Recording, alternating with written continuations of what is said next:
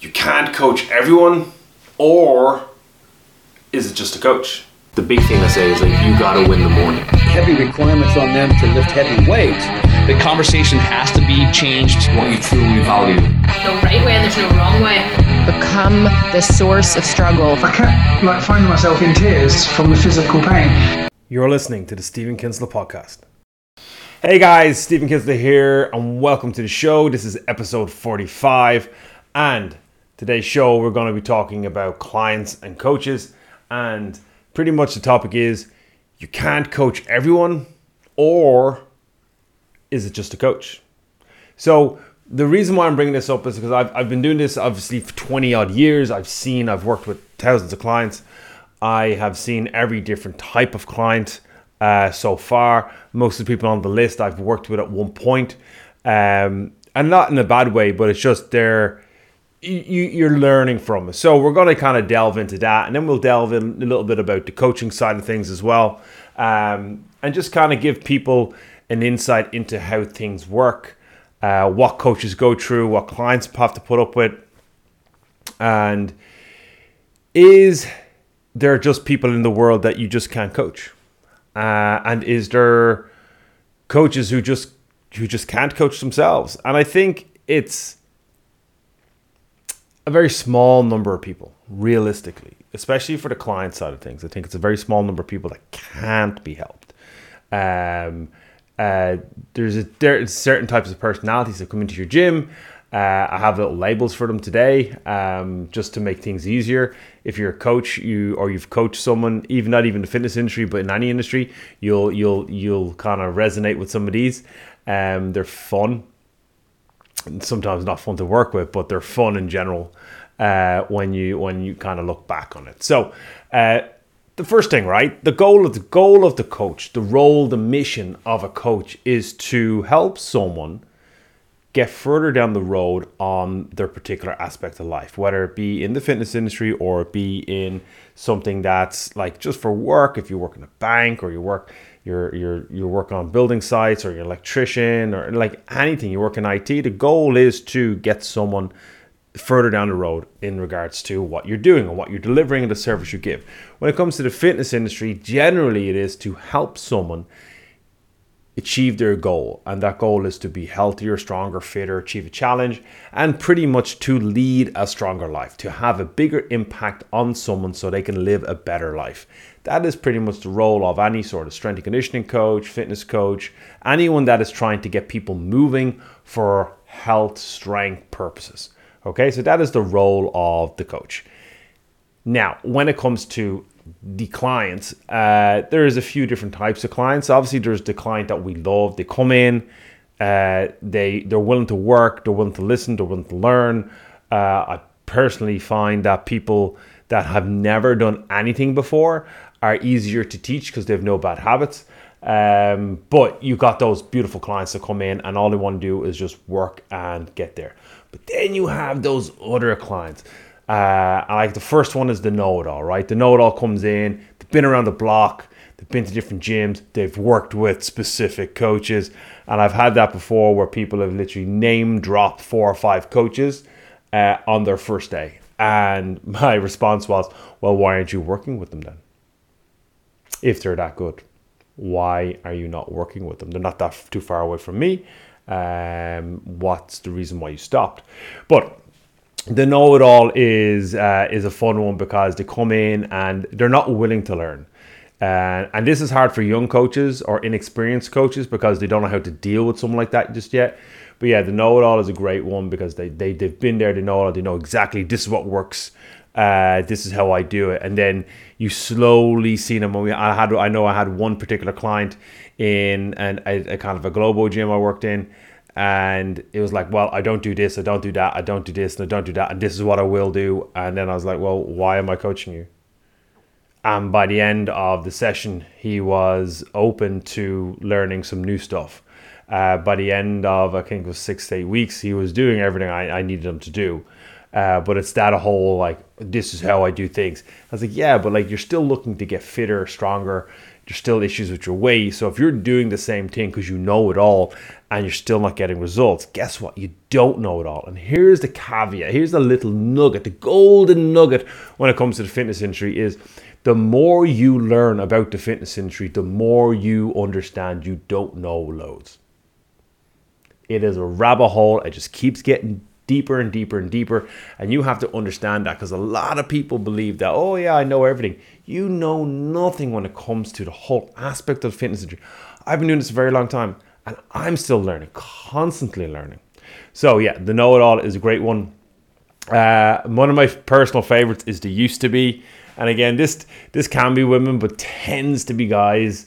Uh, oh, used to play rugby, or I used to play football. High level, high level now.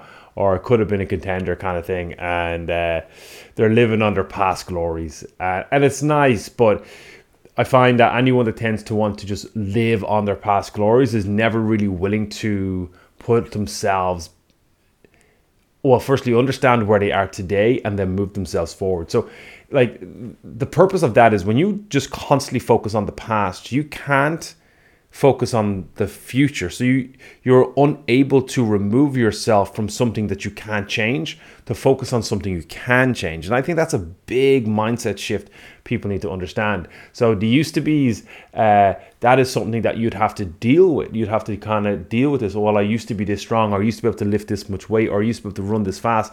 And it says, well, that's not what you can do today. This is what you can do today. Now, how can we make that a little bit better? Because that's where it has to be, and that's your mind frame. If you focus on the past, you stop yourself from progressing to move towards your goals in the future. And that is a simple one to work with uh, when it comes to the used to be's, is getting them to understand that. Um, but it is, and like, don't, don't get me wrong, I live off a few old past glories from my sporting career, my history of winning some some uh, some titles, from uh, some medals, some trophies. Yeah, like I remember them, but I have no illusions that that's where I am today. So that is another one. Then you have, and this is probably my toughest client because it's getting true to them. The flakes. The flakes are great. Um, these are people that will literally go out of their way to avoid the discomfort of exercise. And I love the flakes for one reason, is because they are literally just, they're trying to avoid exercise, which makes them feel uncomfortable and stressed out, rather than doing the exercise that will make them feel uncomfortable, slightly stressed, because you're stressing the body, and then generally feel better. That's what I find the flakes. They don't want to do anything. Everything's hard. The weight's too heavy. The workout's too much. Why did you join the gym then? You want results without putting work in. Unfortunately, you don't get anything in this life for free, so you got to put the work in. But they'll they'll they'll tell you, oh, I can't do this.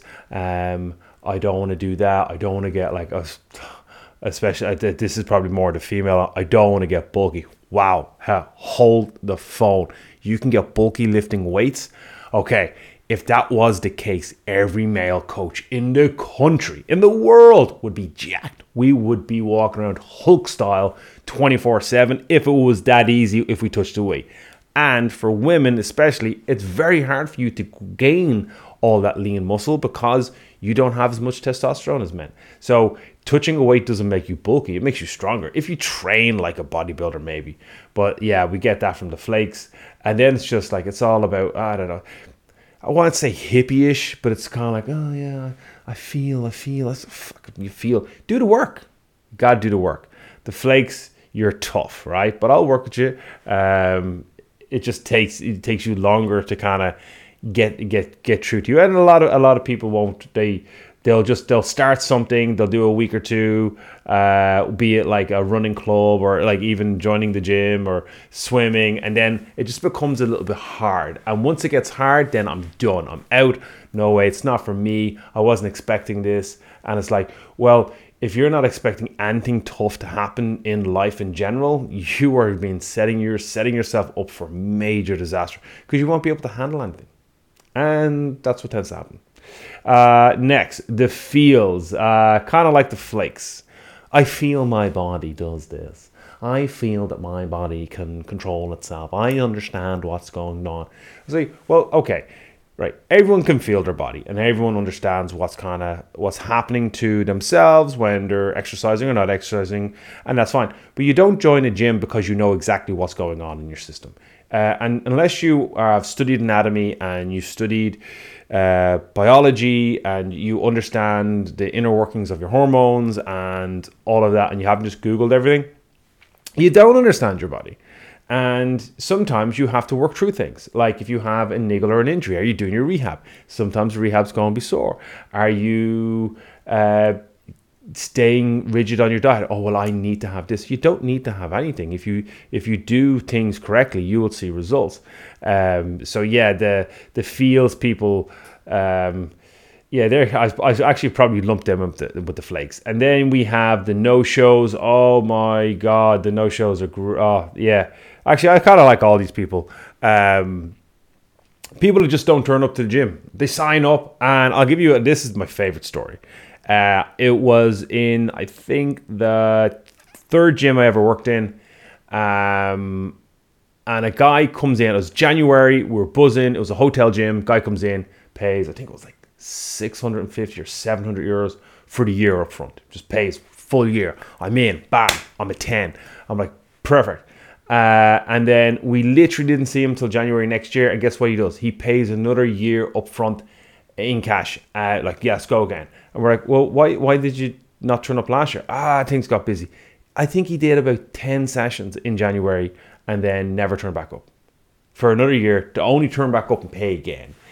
Uh, the no-shows are people that go all in, they do a week or two, and then you start seeing them for, they come in actually, what actually happens, they come in, they're too gung-ho.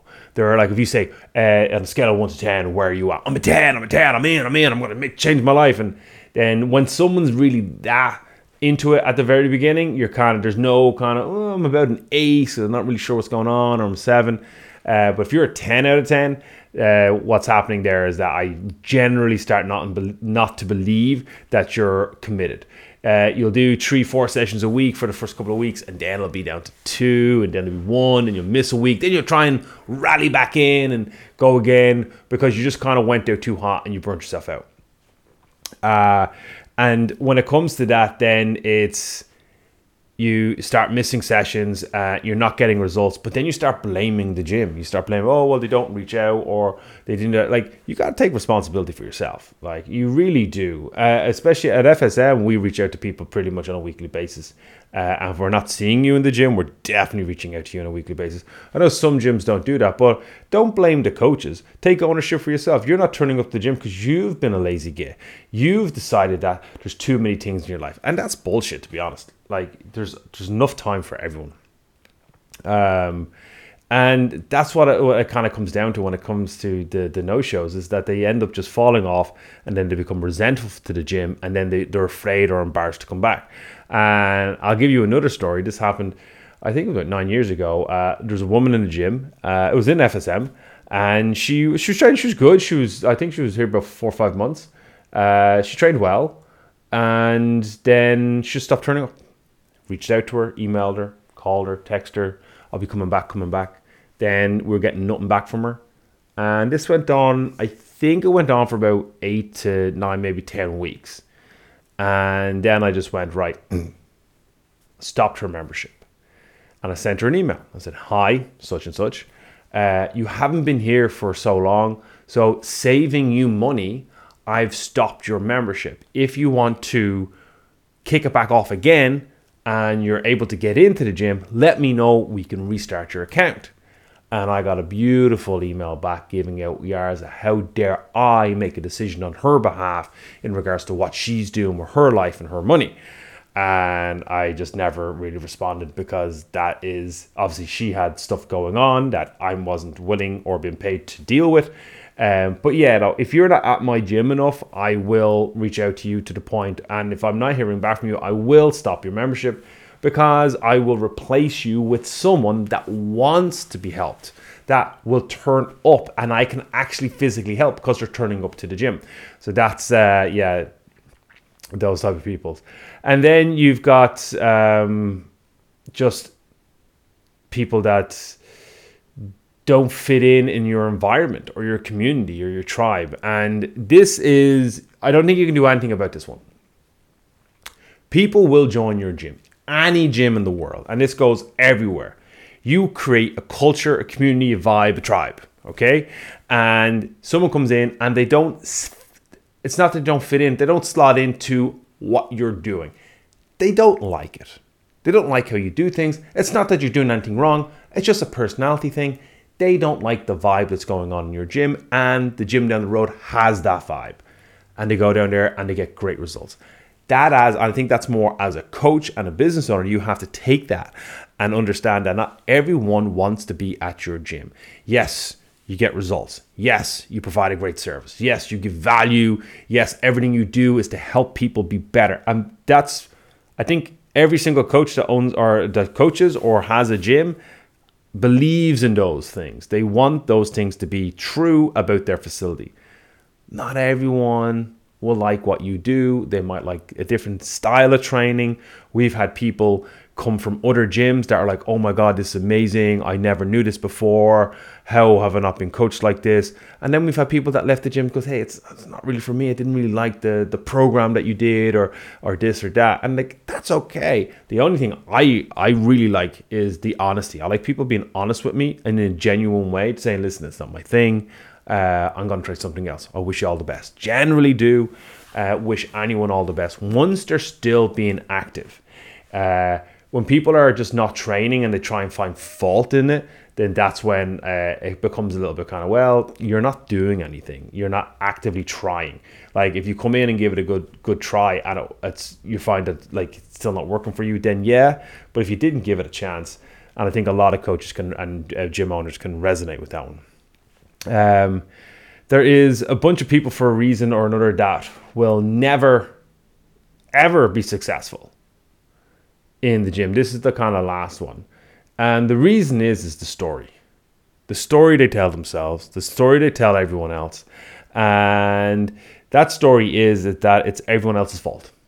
It's everyone's fault. It's not my fault. I didn't do anything. I can't lose weight because of this doesn't work for me. I can't lose weight because such and such. And I can't lose weight because of time and kids and work. And I have an intolerance and I'm not willing to give up alcohol. And it's always a story. And if you ever look at any anyone that kind of always talks about the reasons why they can't do something, and this is across all spectrums of life, if you are projecting it out on everything else, you are not owning up to what you're responsible for. So the question I would ask them is, what are you knowingly doing that is preventing you from achieving your results? And when you ask that question, I think that's a really powerful question. When you ask that question to someone, again, I'll say it again, what are you knowingly doing that is preventing you from achieving your results, tends to hit home. And some people get a little bit offended by it. They're like, well, it's not my fault. Pretty much it is. You make the choice to accept what you're accepting. They tell you I have no time. Bullshit. Give me seven days. Let me do a time audit on your life. I'll find time for you to train. Absolutely. You don't need to train an hour a day. You don't need to train at a gym. You can find something to do ten minutes a day and start doing ten minutes a day, three times a week. It's better than doing nothing. And you can just slowly build on that. But this whole thing, oh, I have kids. Yeah, most people that train at their gym have kids. They still manage to get to the gym. Uh, again, it doesn't even have to be the gym, just getting out to be active. It's always an excuse. And they're the people that re- project all their problems into other issues in their life that it doesn't, it's not their fault, it's everything else. Um, and until that person obviously is, I suppose, is willing to make a change or take ownership and accountability for what they do, or they're they're open to find out about why these things are not happening to them, which again comes back to them holding themselves accountable, uh, they're never really going to get anywhere. They're never really going to get anywhere. Um, so they're the clients. Now the coaches. I believe, and I heard this saying a while ago, I think, I think it was Ty Arnett. Or, yeah, I think it was Ty Arnett. I'm not sure. I'm not sure. Um, but there is no uncoachable clients. There is only inexperienced coaches. Now, this is true. to, uh, again, a point. Because there is sometimes an uncultured to someone you can't physically work with. You just won't, you won't be able to help them because they're not open to be helped. Um, and I think that's an outlier. I think that's like one percent, one percent of clients.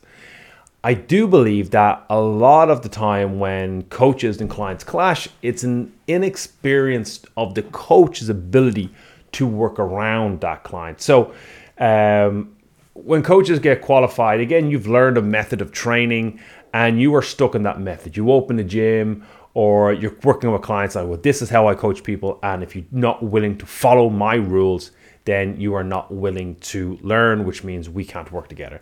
And that is true. I think that is partly a good thing because obviously every coach has a style, and that style, once it's getting results, we're, we're winning.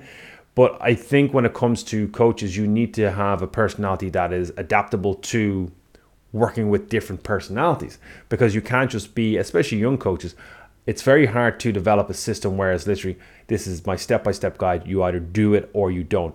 That's like, it's fine to have that, but you still as a coach have to have a de- approach to the personality type that you're working with. And I think you only really learn that through experience. Um, so it's not kind of one size fits all mentality. Um, they never expand on their education. I think this is a good one. So a lot of coaches, when they finish, they won't expand on their education. Like, it's like, what are you studying now? Nothing. Uh, who do you follow that has good information? I'm not really. I follow a few people on TikTok or something. And you're like, that's not, okay, there's some good tips there, but like, it's not really learning. Coaches, you need to be putting in ten percent of everything you earn into your education, if not more. Pretty sure I put in more, constantly educating myself on uh, coaching, mindset, business, everything that I'm doing to develop the company so I can help more people. I'm constantly educating myself on that. And then any coach that I pretty much know, most coaches I know actually do that too. They they invest a lot of time and money into their uh, education and evolving themselves as a person to be a better coach, to be a better, uh, offer a better service to the client. So if you aren't doing that, then you're you're stalled. And with the fitness industry, you can't really stall because it's constantly evolving and you'll just get left behind.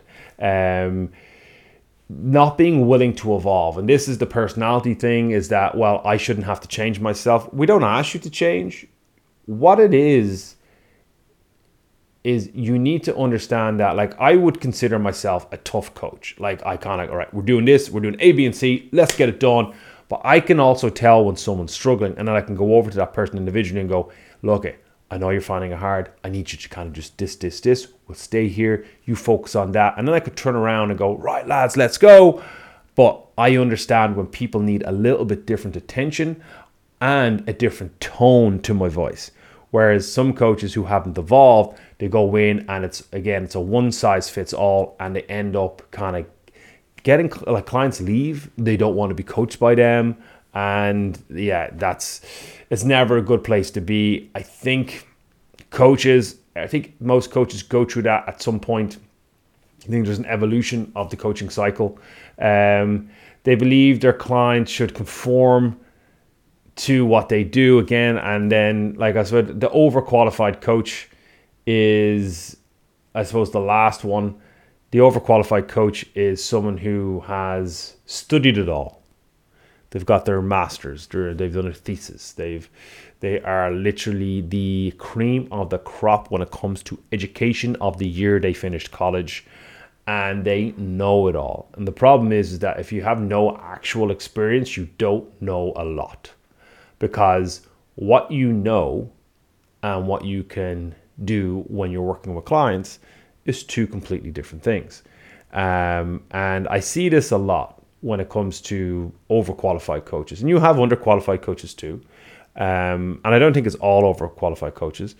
But what what I tend to see is that, well, they will overcomplicate their coaching by explaining the big words and talking about the deep dive into the nervous system's reaction to a stimulus, Uh, and muscle contractions and your hormone release when you do this and when you do that. And a client's like, I couldn't give a shit. Am I losing weight or not? And that is the overqualified, they're trying to impact on them uh, all their knowledge. Here's the thing. If you're into something, really, really into something, and your friend isn't, they don't care. It's not they don't care about you. They just don't care enough to be interested. So, for example, right? I'm not into football. My friends love football, especially Manchester United. I could watch a match or I could leave a match. It doesn't bother me. I would not bring it home if I watched the best match in the world. I will not talk about it for five days. My friends will analyze everything and they will talk about it for five days. It's the same with coaches. A lot of people don't care. And that's fine. They're not into it as much as you are. And you have to recognize that. So that's it. And on the other side of things is that, like, you can be the most qualified coach in the world and just you can't coach. I've seen guys that have done, like, back in the day when CrossFit didn't even have exams. Um, you just turned up for two days and were certified CrossFit coach numero uno here back in two thousand nine or two thousand eight. Um, CrossFit level one coach, no certificate, no um, no exam needed. Now, I've had I've been to college and I've done a lot of certs before that and a lot of coaching courses before that. But I know coaches that started off with a two-day cert and are amazing coaches. Why? Because they're invested in helping someone and they'll go out of their way to make sure that they get the person the right stimulus and the right education and the right programming. And then I've seen guys that are, like, overly qualified that um, just can't work with people. So it... So what's the best coach, I suppose? I don't know. I kind of went off on that one as well. The best coach is someone that will, is willing to put time and effort to make a client get results. Your education, obviously, you have to be qualified. You have to have uh, you you have to have some knowledge of how to use, move the human body. But I don't think one trumps the other in regards to if you're impacting people, then you're winning. So the moral of the story is. Is there, can you coach everyone? ninety-nine percent of the time you can coach everyone if you are a very well experienced and understanding coach. Uh, or is it the coach? I'd say the coach's life cycle eventually gets them there. So I think when you, you want to be a coach, yeah, you study, you come out of college, you'll tend to then find... Uh, a method or methodology that you will follow, and it's dogma law. So you just got to be, oh, I'm into this. Then you'll find some sort of coach or uh, higher program that you are literally in love with, and that's what you push on your clients. And then you'll kind of start questioning that. And once you start questioning that, your whole world will crumble in regards to who you are as a coach. Hopefully for you, it doesn't take too long. And then you'll come out of that, and here's what happens at the very end of it. It doesn't matter what your qualifications are. It doesn't matter uh, how good you are, how many years you've studied. The goal is, can you help impact people in a positive way? And everything will work to a point. And the real answer, and I'm totally taking this from Coach Dan John, is... it depends. Your goal, the answer to everyone's goal is it depends on what you're willing to do, and it depends on how much you're willing to put into it. And if you're willing to do everything, then you're willing to get all the results. If you're willing to half-ass it and barely put in, then you're only willing to get half-ass results. And that's the way of the world. Um, guys, that is... episode forty-five. Uh, I enjoyed that one. I like that one because, yeah, just some fun memories popping back up in the brain, working with some clients and some coaches over the years. Uh, but it's all good. Like, again, like everyone that I work with, I wish everyone, everyone that I, I work with, I love. Everyone that I worked with, uh, most of you I still love. But no matter what way it goes, and no matter what type of client you are, no matter what type of coach you are, I honestly, genuinely want you to be successful in getting your fitness and health results, or successful working with other clients. Really do. Really do. I don't hold grudges enough. I don't have enough time to waste on stuff like that. If you, um, but that, yeah, that's it. Like, if you're working towards getting fitter and healthier, I'm happy for you. Genuinely happy for you. But that is the show. Guys, if you like the show, or you're listening to it, please give us a like, maybe a comment. Let me know if you're one of those types of clients, Or you're just one of those cool clients that just kind of does what we like them to do so they can get their own results and live a better life. Uh, please subscribe to the channel. It helps the algorithm. Uh, and it helps me grow the podcast, because I do plan to grow this. I love talking to people. I know I'm the last few shows I've just been talking myself because uh, I just want to get really back into the flow. I don't want to have to put scheduling issues in, but we do have some guests uh, lined up, and we are going to have more guests in the show. I'm going to have more topics, uh, and I'm really looking forward to diving and deep diving into some really good, interesting topics as we go. So have a good one.